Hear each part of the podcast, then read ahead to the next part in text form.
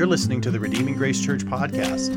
For more information about our church, go to rgcrc.org.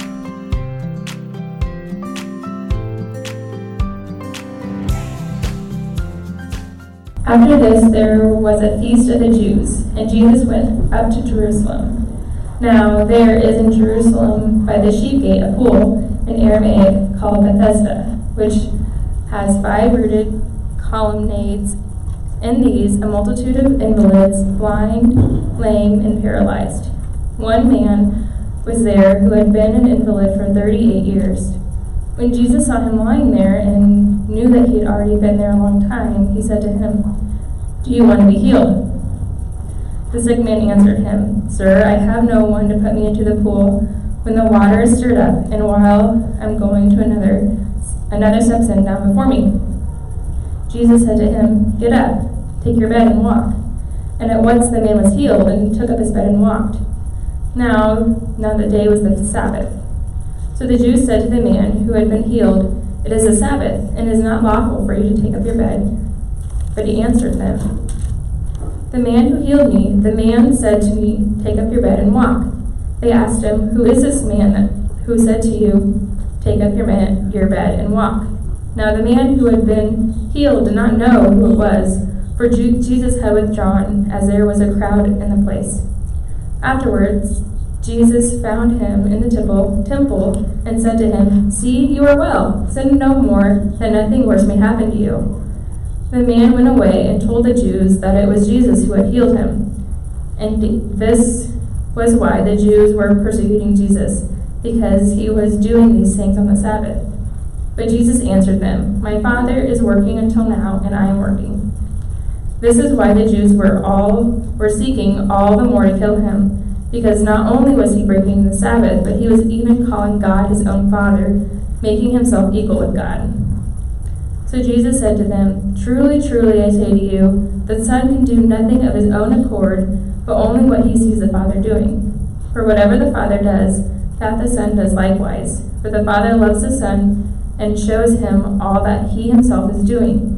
And greater works than the, these will sh- will he show to him, so that you may marvel. For as the Father raises the dead and gives them life, so also the Son gives life to whom he will. The Father judges no one, but has given all judgment to the Son, that all may honor the Son just as they honor the Father. Whoever does not honor the Son does not honor the Father who sent him. Truly, truly, I say to you, whoever hears my word and believes him who sent me has eternal life. He does not come into judgment, but has passed from death to life. Truly, truly, I say to you, an hour is coming and is now here, when the dead will hear the voice of the Son of God, and those who hear will live. For as the Father has life in himself, so he has granted the Son also to have life in himself. And he has given him authority to execute judgment, because he is the Son of Man. Do not marvel at this, for an hour is coming when all who are in the tombs will hear his voice and come out. Those have who have done good to the resurrection of life, and those who have done evil to the resurrection of judgment. I can do nothing on my own as I hear. I judge, and my judgment is just, because I seek not my own will, but the will of him who sent me. All right, thank you, Krista. It's a big passage. So there is a magazine uh, by the Naval Institute called the U.S. Naval Institute Proceedings. I'm sure you all read it weekly. But there's a story there about a captain named Frank Koch who tells the following story. He says, I was serving on the lead battleship and was on watch on the bridge as night fell. The visibility was poor with patchy fog, so the captain remained on the bridge, keeping an eye on all activities. Shortly after dark, the lookout on the wing reported light bearing on the starboard bow. It is steady and moving astern. Is it steady or moving astern? The captain called out, uh, the, the lookout replied, Steady, Captain, which meant we were on a dangerous collision course with that ship. The captain then called to the signalman, Signal the ship. We are on a collision course. We advise you to change course 20 degrees. Back came the signal, advisable for you to change course 20 degrees. The captain said, I'm a captain, you change your course 20 degrees. I am a seaman second class. You had better change your course 20 degrees, was the reply. By that time, the captain was furious. He spat out, I am a battleship. Change course 20 degrees. Back came the flashing light. I am a lighthouse. Change course. He says, We change course at that moment. So we're entering into a portion of John's Gospel uh, in chapters 5 through 12 where there's going to be a direct conflict of authority. That was really what the battleship and the lighthouse, there was a face off on who had authority, who was going to yield to the other one, who was going to yield to the authority of the other. And that's essentially what we have in John's Gospel from chapter 5 to chapter 12 is we have this conflict of the Jewish authorities with Jesus, the religious establishment coming into conflict with Jesus, and it's really about authority. So the title of our message today is the authority of Jesus. And uh, this is this is a message that this is a title that we're going to see quite a bit over the next few chapters. Uh, is the this conflict of who has authority, who has the authority of God, the religious establishment or Jesus, this uh, this rabbi, this no-name rabbi from Galilee. Um, uh, in our Gospel of John, John is one of Jesus' closest friends. In fact, he's called the, the disciple that Jesus loved. So, John is writing this gospel, this eyewitness account of Jesus, in order to convince us that he is who he claims to be. He is the Son of God, he is the Savior of the world, and he is the dividing point for our eternity. To, to reject him is to come under the wrath of God, or to remain under the wrath of God. Or to receive him as the Son of God is to have your sins forgiven and come into blessing of God. He is the dividing point of all eternity. He's the dividing point for every human being. He is uh, the authoritative uh, dividing point. He is the way back to God. So in John chapter 1, we saw that there was an intro to the book. John lays out that he has an agenda in this book. In telling Jesus' story, in giving this, uh, this eyewitness account of Jesus, he has an agenda in that he wants to persuade you that Jesus is the Savior of the world. And then in John chapter 2 through chapter 4, we see Jesus beginning to do amazing things. And there is a draw to him. There are crowds being drawn to him, and there are individuals that are interacting him, and we have this intrigue about Jesus. He's got a bit of a fan base, a bit of a following, but there's both true and false following of him. There's both a genuine desire to know and follow Jesus, and then there's also some just getting caught up in the, the show. And so, for the most part, to this point in the book, um, Jesus has been just positively regarded. But now in chapter 5, we're going to see that corner turn, and Jesus is going to become a lot less popular. It's going to be a mix. It's going to be a mix of people following him, but then also, people um, deciding to not follow him, and then also people actually opposing him. And this is really where that begins, is this opposition to Jesus, because he's not just a cool magician. He claims to be God. And that's what gets him in trouble with the religious establishment is he claims the authority of God, the religious establishment claims the authority of God, and there's this showdown, which will yield. So, um, if you would look in your, uh, I've got basically a two-part outline today. So in verses 1 through 18, we will see this morning that Jesus demonstrates his divine authority in healing this lame man at the pool of Bethesda. Then he is accused by the religious leaders of um, of a couple of things, and um, his his his divinity is challenged, and so then he gives a long um, um defense in 19 through 30 of his authority, and actually it continues on to, to verse 47, but we'll pick that up next week. So. Um, so that's the two part outline today as we go through the text. Jesus demonstrates his divine authority, and then Jesus defends his divine authority. Okay? So let's look at Jesus' divine authority, first of all, in verses 1 through 7, over superstition. Over superstition. Verse 1 After these, after this, there was a feast of the Jews, and Jesus went up to Jerusalem. So Jesus is bouncing between the north, his hometown area, and the city capital, Jerusalem. So we'll just see that kind of bouncing back and forth. He is he's uh, he covers a lot of ground. So now he's back in Jerusalem.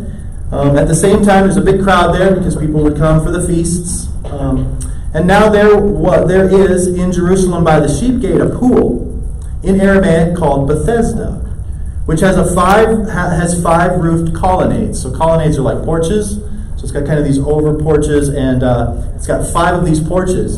And this pool is fascinating because it's actually kind of two pools. So there's a there's a porch on each side, but then there's a porch kind of dividing these pools. And apparently, according to what I found, it's about the size of a football field. And this became a place where, like public bathhouses and that kind of stuff, um, this was a gathering place, particularly of those who were sick. Verse 3 In these lay a multitude of invalids, blind, lame, and paralyzed.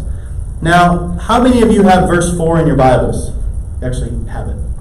You have it? A lot of you don't, right? So this is interesting. In that verse 4, I don't think, was originally part of what John wrote. So the way the Bible is put together is that John wrote the initial manuscript and then it was copied by faithful people. We don't have the original documents, but we've got copies. And in fact, when you take the whole New Testament and all the fragments, we've got 21,000 different fragments and copies of the New Testament. It's one of the most historically verified documents in human history. By far, the most is the New Testament. But we don't have any of the originals. And what we have is that we have different manuscripts, different copies from different eras. One we find like in the in the 1400s, and one we find like in the 1800s. And um, and uh, sometimes there's a discrepancy. Now, what's cool is that your Bible shows you that.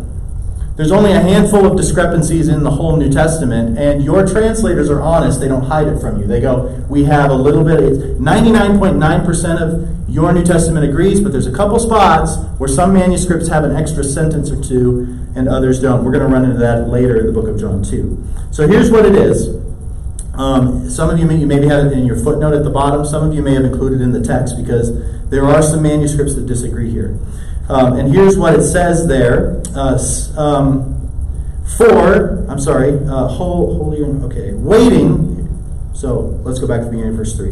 In these lay a multitude of invalids, blind, lame, paralyzed, waiting for the moving of the water. For an angel of the Lord went down at certain seasons into the pool and stirred the water. Whoever stepped in first, after the stirring of the water, was healed of whatever disease he had. So that's the disputable part there, okay? So this shouldn't undermine your confidence in the Bible at all.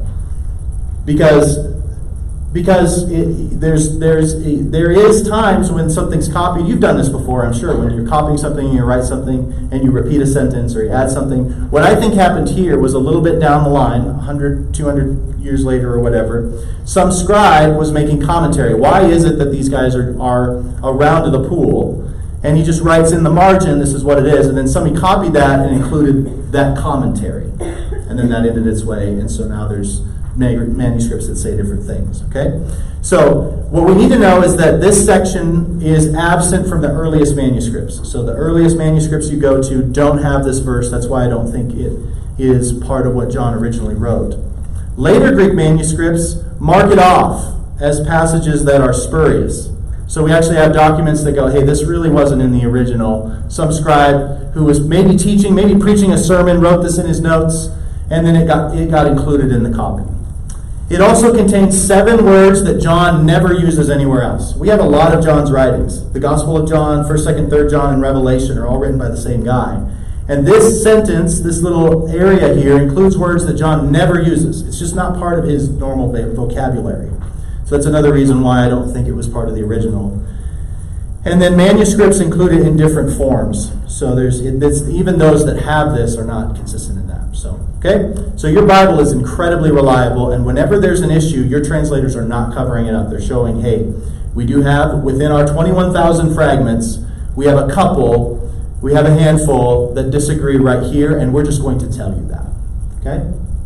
So God has preserved His word so faithfully and we know exactly where the issues are. Nothing's hidden, nothing's covered up. We have the original. And where there is question, your Bibles just include that and mark that off and go, hey, we are being honest with you. So it's pretty amazing how God has preserved His Word. No other ancient document even comes close to that kind of reliability. So, verse 5, let's continue. One man was there who had been an invalid for 38 years.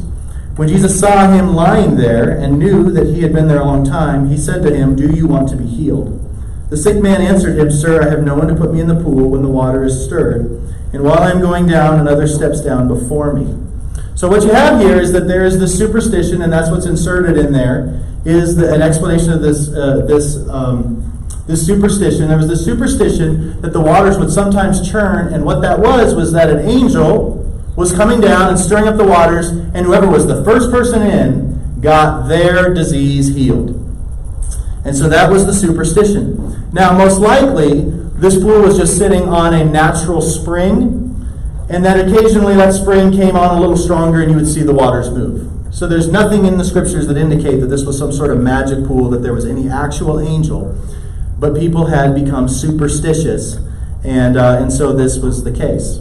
So then Jesus comes to this place of superstition, and he confronts, not confronts, but engages, initiates a conversation with this man.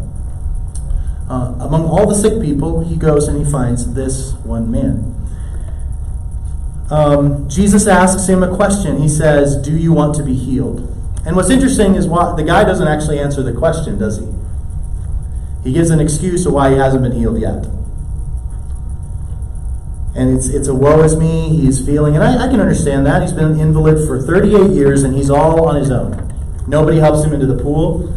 He has been coming in second long uh, again and again, and he's put all his hope in this superstition, and even he can't live up to this superstition.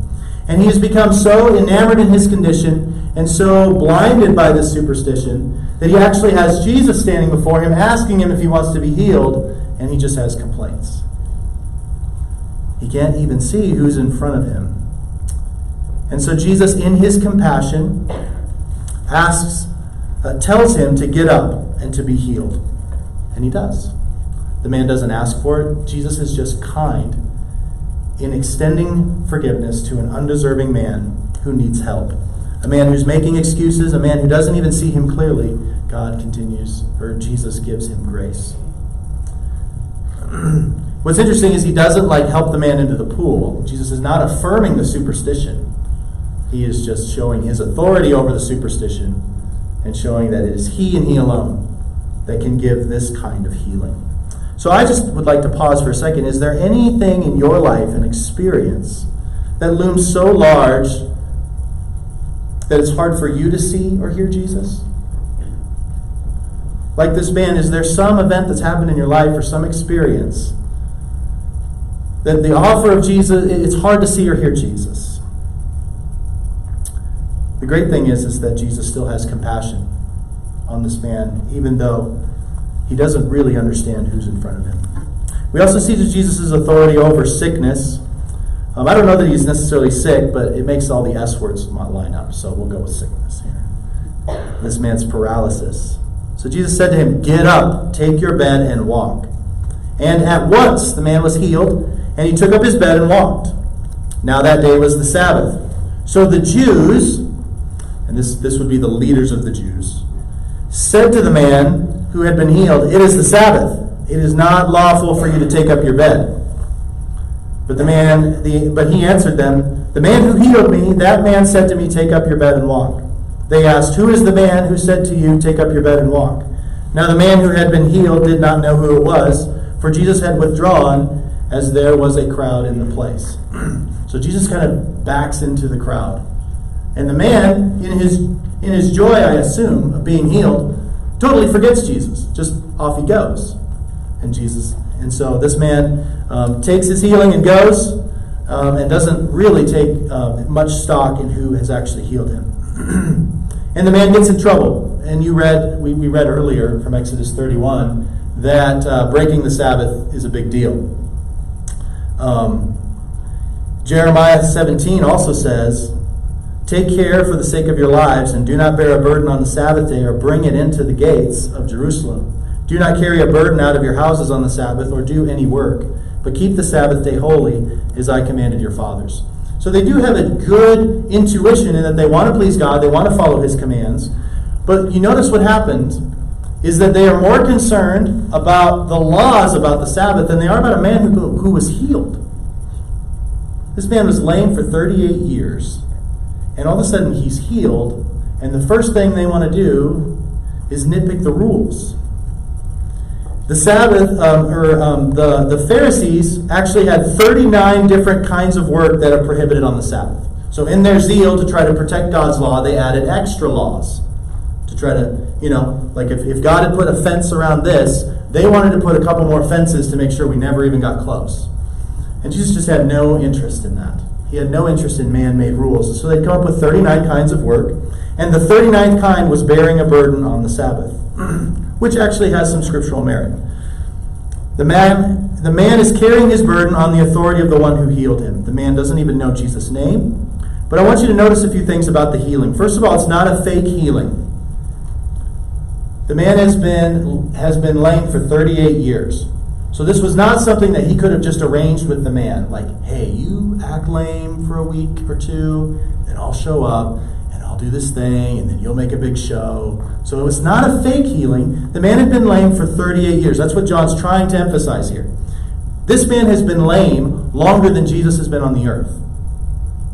So he is making it clear to all who read this that this is not a trick, this was not staged, this was a real healing. Not only that, it's not a faith healing. There's no indication that this man exercises any faith in the story at all. God, Jesus, in his kindness, just extends mercy. The man gives no indication of faith. So it's not a faith healing. So there's a lot kind of circling around the world about faith healing, right? If you just had enough faith, then you would then you would have that healing. And the reason you haven't been healed yet is because you haven't had enough faith. Well, this passage goes way against this because a man with zero faith was healed because of the sovereign will of Jesus. It's a free healing. The man didn't ask Jesus. The man didn't climb into the pool. The man didn't pay any price at all. There was no send in your money and we'll send you this healing cloth, as we see on TV sometimes. It was a free healing. It was just freely the grace of Jesus to this man who was sick, who was lame. And it was a full healing. It wasn't gradual, but instantaneous. It wasn't like a physical therapy where he kind of slowly regained his motion. It was instantaneous. It wasn't gradual. And so this was a true healing, not a fake healing, not a faith healing. It was a free healing and a full healing. So let's not get sucked into those versions, if I could even call it that, of Christianity that emphasize if you just have enough faith or any other superstitious additions to Jesus. Let's not add anything to the gospel. Jesus doesn't promise healing in every single case, and it's not dependent on our faith, it's dependent on His sovereignty and His good pleasure, and He works all things for good. Verses 14 and 15, we see that Jesus has authority over sin.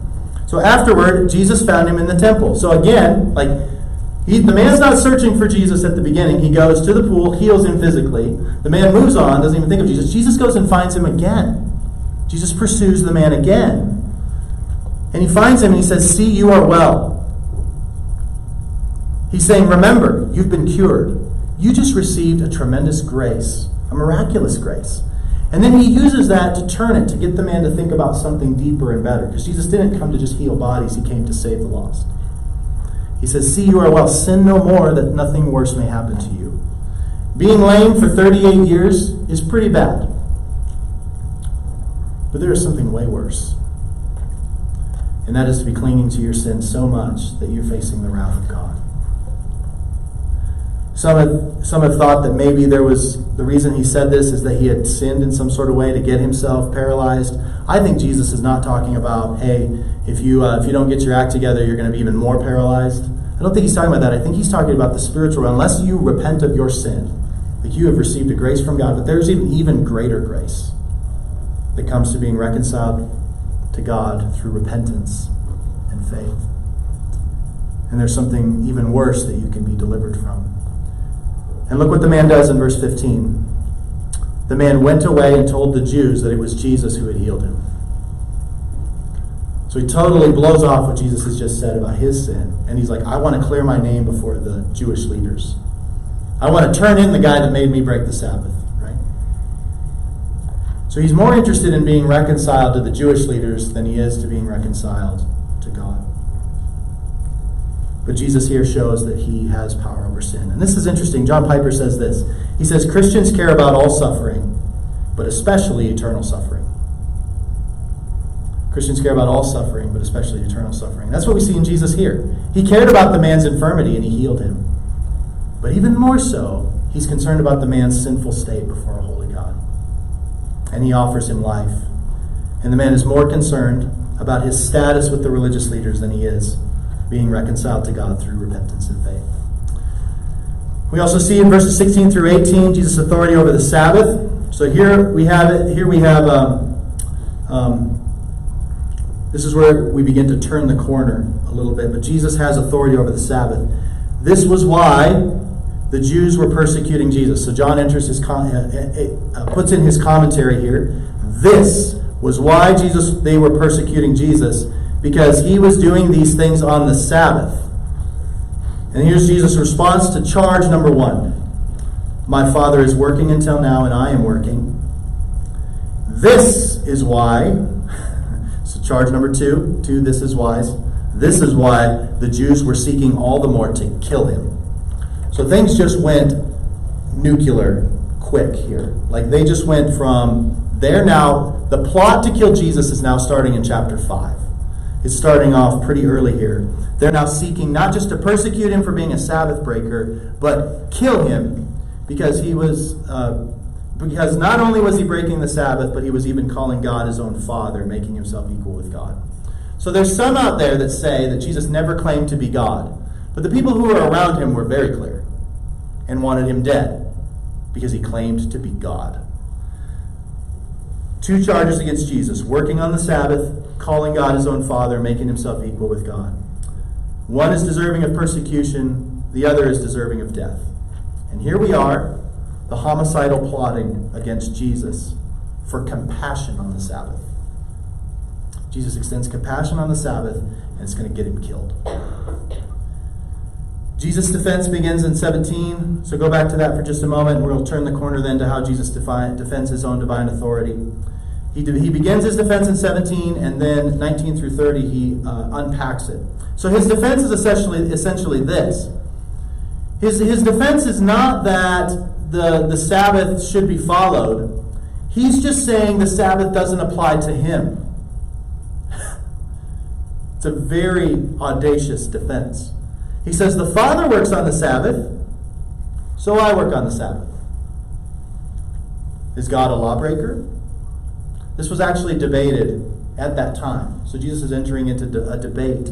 And Philo, a Greek philosopher who was debating this, actually concluded that the Father is not a Sabbath breaker because he has to uphold the earth. Like, who keeps gravity going?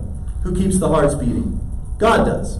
But he doesn't do that in, in, uh, in breaking his own law. He's above the law, he's the lawmaker. He's the law, uh, he's the one who keeps those things going. And Jesus' defense is because God's not a lawbreaker by working on the Sabbath, I'm not a lawbreaker working on the Sabbath because the Father and I are one. Now, if he's if he's wrong, he deserves to be put to death according to Jewish law. If he's right, he should be bowed down both before him and worshipped because he's God in the flesh. So they knew exactly what he was saying, and his defense is just doubling down. I am in one with the Father. So now let's look at verses 19 through 30, Jesus defends his divine authority. Okay, so this gets a little confusing because uh, the way that he structures his argument here kind of loops around a little bit. So let me just walk you through this and then we'll uh, look at the text. So Jesus define, defends his divine authority. That's 19 through 30. He's going to give his defense, like a defense attorney at trial. Two charges have been brought against him. He's breaking the Sabbath, he's claiming to be equal with God, and he's going, both are, he's like, I am equal with God, and here's why. And here's his defense. I am unified with the Father in work and will. Verses 19 and 20, and then that's his closing statement in verse 30. Okay, so that's the bookends. He is one with the Father, therefore he has the Father's authority and privileges. Okay?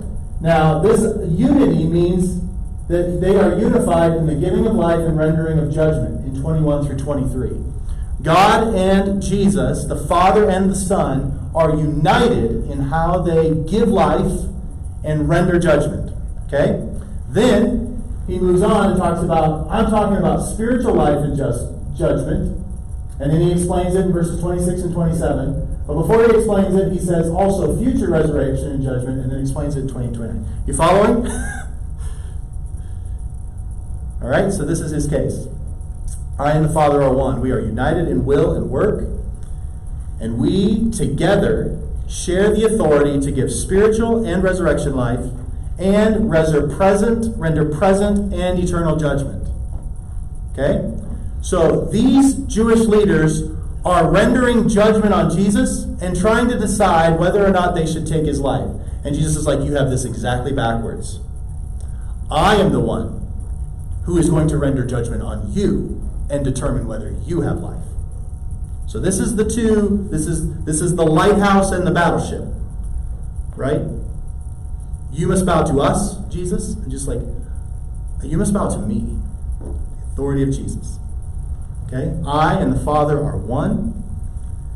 We are united in work and will, in the giving of life presently, spiritually, and rendering of judgment presently, spiritually, and eternally in resurrection. Okay, so let's walk through this. Okay, we'll go through this hopefully rather quickly. So, this is his defense against the charges. So, Jesus, there's three truly, truly statements in this book, or in this passage. Whenever Jesus says truly, truly, he means listen up. I'm about to say the most important words you've ever heard in your life. So anytime he says truly, truly, he's not saying other things were falsely, falsely. He's just saying, no, th- listen up. I am about to tell you what I'm all about. And these are the most important words you've ever heard in your life.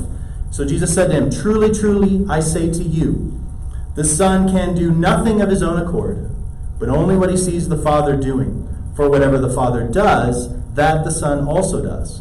For the Father loves the Son and shows him all that he himself is doing. And greater works than these will he show him so that you may marvel. marvel. So the point being, I and the Father are united in our will and our work. I am one with God. And then he, he concludes his whole uh, statement in verse 30. I can do nothing of my own accord, as I hear, judge, and my judgment I judge, and my judgment is just, because I seek my own will not the will of him who sent me. Okay? Following there? The reason that I have the authority is because I am united with the Father in work and will. Okay? Um, go down to verse 21. We'll just continue to build this out. He then goes, okay, in what way do I have unity in work and will with the Father in the giving in life, uh, in the giving of life and the rendering of judgment generally? For, verse, four, verse 21, for as the Father raises the dead and gives them life, so also the Son gives life to all, all whom he will. For the Father judges no one, but has given judgment, all judgment, to the Son, that all may honor the Son, just as they honor the Father. Whoever does not honor the Son does not honor the Father who sent him. Okay? Unity with the Father in will and work, particularly in the giving and rendering, giving of life and rendering of judgment. They are together on this. So just like Jesus with his earthly father Joseph, they were together in the building of tables and the you know the carpentry work that he had to do. I and my father share in the family business. We work together. So also he's saying, I do my heavenly father's work.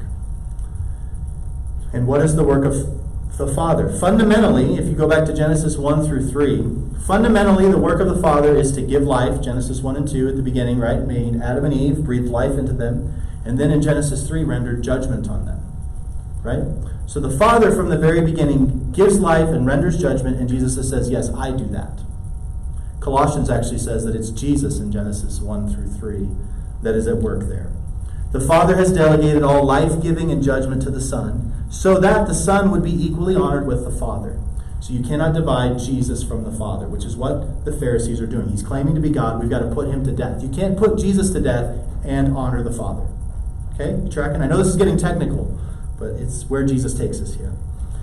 Therefore, to dishonor the Son is to dishonor the Father. So, what that means is that it is insanity to call Jesus merely a great prophet or a good moral teacher. It is dishonoring to the Father to have any other view of Jesus than him being entirely and totally divine and one with the Father. So that means our Mormon friends, our Jehovah's Witness friends, our Muslim friends, our Buddhist friends, our agnostic friends, our atheist friends, Hinduism is all holding to a lower view of Jesus that dishonors the Father and brings them under his judgment. That's what's at stake here. So, He then gets specific in verse 24. Truly, truly, I say to you, whoever hears my word and believes him who sent me has eternal life, does not come into judgment, but is passed from death to life. Okay? So, present spiritual life and death judgment. The words there, has eternal life, has passed from life to death, means that the moment that one has believed the words of Jesus, they are at that moment saved. Eternal life doesn't begin when you die, it begins the moment you believe. Jesus is saying that there is a judgment being rendered right now by me. I have the authority to give spiritual life to all who believe, and their judgment is passed. The judgment against your sin, if you're a believer in Jesus, happened in 33 AD. Happened long before you were even born. Isn't that amazing?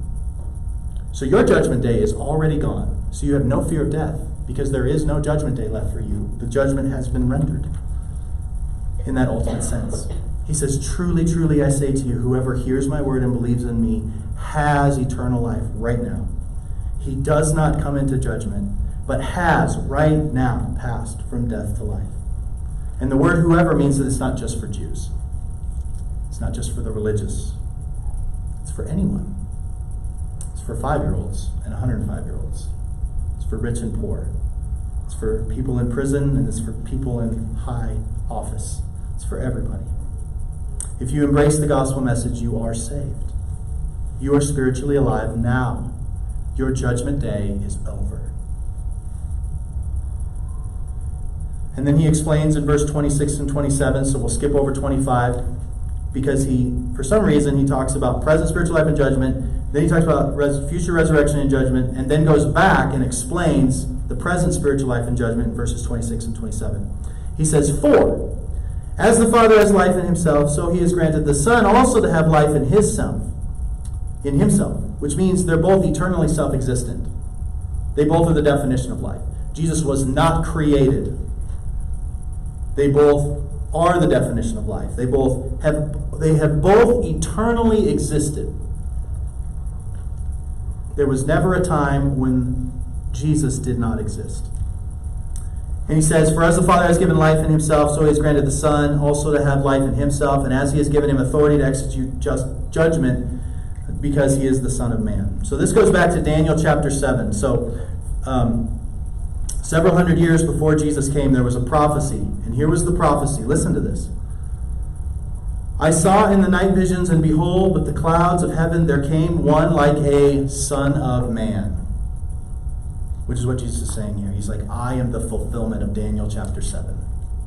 So the use of that Son of Man, he is referencing this prophecy of Daniel chapter 7 that these rulers would have known, these Jewish leaders would have known. He says, says this I saw in the night visions, and behold, with the clouds of heaven there came one like a Son of Man, and he came to the Ancient of Days and was presented before him. And to him was given dominion and glory and a kingdom all that all peoples, nations, and languages should serve him. His dominion is an everlasting dominion which shall not pass away, and his kingdom one that shall never be destroyed. So these people that are trying to kill him, he's saying, I'm the prophesied one who is Lord and God over all. You may want to rethink your position. I don't yield to you, you yield to me. Jesus is uniquely called, qualified as the eternal self existent one to give spiritual life and render judgment. And then, verse 25, we're almost there. Hang in there with me. Verse 25 Truly, truly, I say to you, an hour is coming. So he's talking about, he talked about before present spiritual life. Now he's talking about future resurrection life and judgment. Truly, truly, I say to you, an hour is coming and is now here when the dead will hear the voice of the Son of God, and those who hear will live.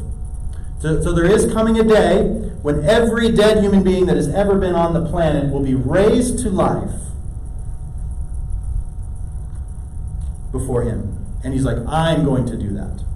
And then he explains it in verses 28 and 29. Do not marvel at this, for an hour is coming when all who are in the tombs will hear his voice. Not just believers, but unbelievers, everybody. Everybody gets resurrected at the end. Every spirit is reunited with their physical body, and there is a physicalness. And Jesus is going to raise every human being that's ever lived to life.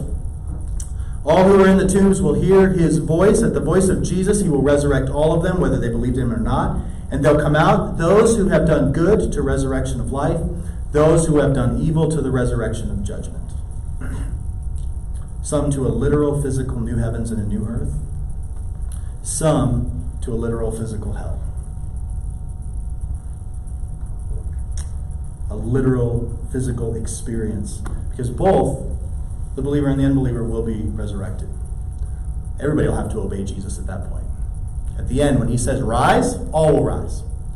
It also tells us elsewhere in Scripture that every knee will bow. But you want to bow on this side of death, not that side. You're going to bow in either way, but you bow to him now and you receive eternal life. You refuse to bow now, and you'll bow later, but it'll be for judgment. This is, do you see the authority of Jesus? Just, man, he is just pinning them to the wall here. Every person who has died will live again in their own bodies. Our eternal destinies will be tangible physical experiences. Our bodies do matter. So, the bottom line is, he says to these guys, you are in no position to render judgment on me and whether I should live or die. He turns around to them and he says, I, in fact, am in the divine position because of my union with the Father to render judgment on you and determine whether you live or die. And that's what he would say to every single one of us. It is not for us to decide whether or not Jesus is Lord. He is Lord. But it is He who determines whether we will live or die. It is His judgment of us that matters. So, bottom line, this is where we'll conclude. Jesus has complete authority over all of your life, whether you recognize it or not. He is the authority over all of your life. That's his claim. Jesus will not submit to your authority. He's not your butler. He's not he will not submit to your authority. No matter how reasonable you think your position is. No matter how much you think he ought to do what you ought to do, you bow to him. He does not bow to you. Jesus will be the one who renders final judgment on your life, not vice versa. Your judgment of Jesus doesn't change him at all. His judgment of you means everything. Jesus has the authority of spiritual life now and resurrection life later. So, like the ships in the opening story, your life is on a collision course with Jesus. In this life and ultimately in the next. And He is the lighthouse, He is the immovable one, He is the one who will win. And so we need to yield to Him. And the good news is, is that to all, to all who will bow the knee to Jesus, who will forsake their sin and their own self perceived authority, will bow their knees before Jesus, trust in what he has done, his perfect life, his death on the cross for us, his resurrection, his promise to return. All who believe in that have eternal life now, will experience resurrection life later, and will be brought into eternal life with him. We'll bow either way. I encourage you to bow today. Bow before him today. Will you look to justify and protect yourself like the lame man? Will you look to dismiss what you've heard and attack the claims of Jesus in your heart? Or will you yield to him? Remember Jesus' words to the lame man Sin no more, that nothing worse may happen to you. Repentance and faith in the word, the work, and the person of Jesus brings us into right relationship with. So let's bow. God, we, uh, we thank you for this. This is a complicated passage that you have laid before us, and yet, Lord, it's clear. You are Lord. You have demonstrated it by the healing of the man, and we see it in our lives if we're looking. And your words bring us to our knees, they humble us. We can't make Jesus into our image. We can't contort and twist Christianity to fit our preferences. We, we either accept the offer, the free gift of grace that you give us, or we decline it. Either way, you are Lord. So, Lord, I pray that every person in here would at this moment be in awe of Jesus, would turn from their sins and yield themselves to Jesus and receive the grace and the life that he offers. In Jesus' name, amen.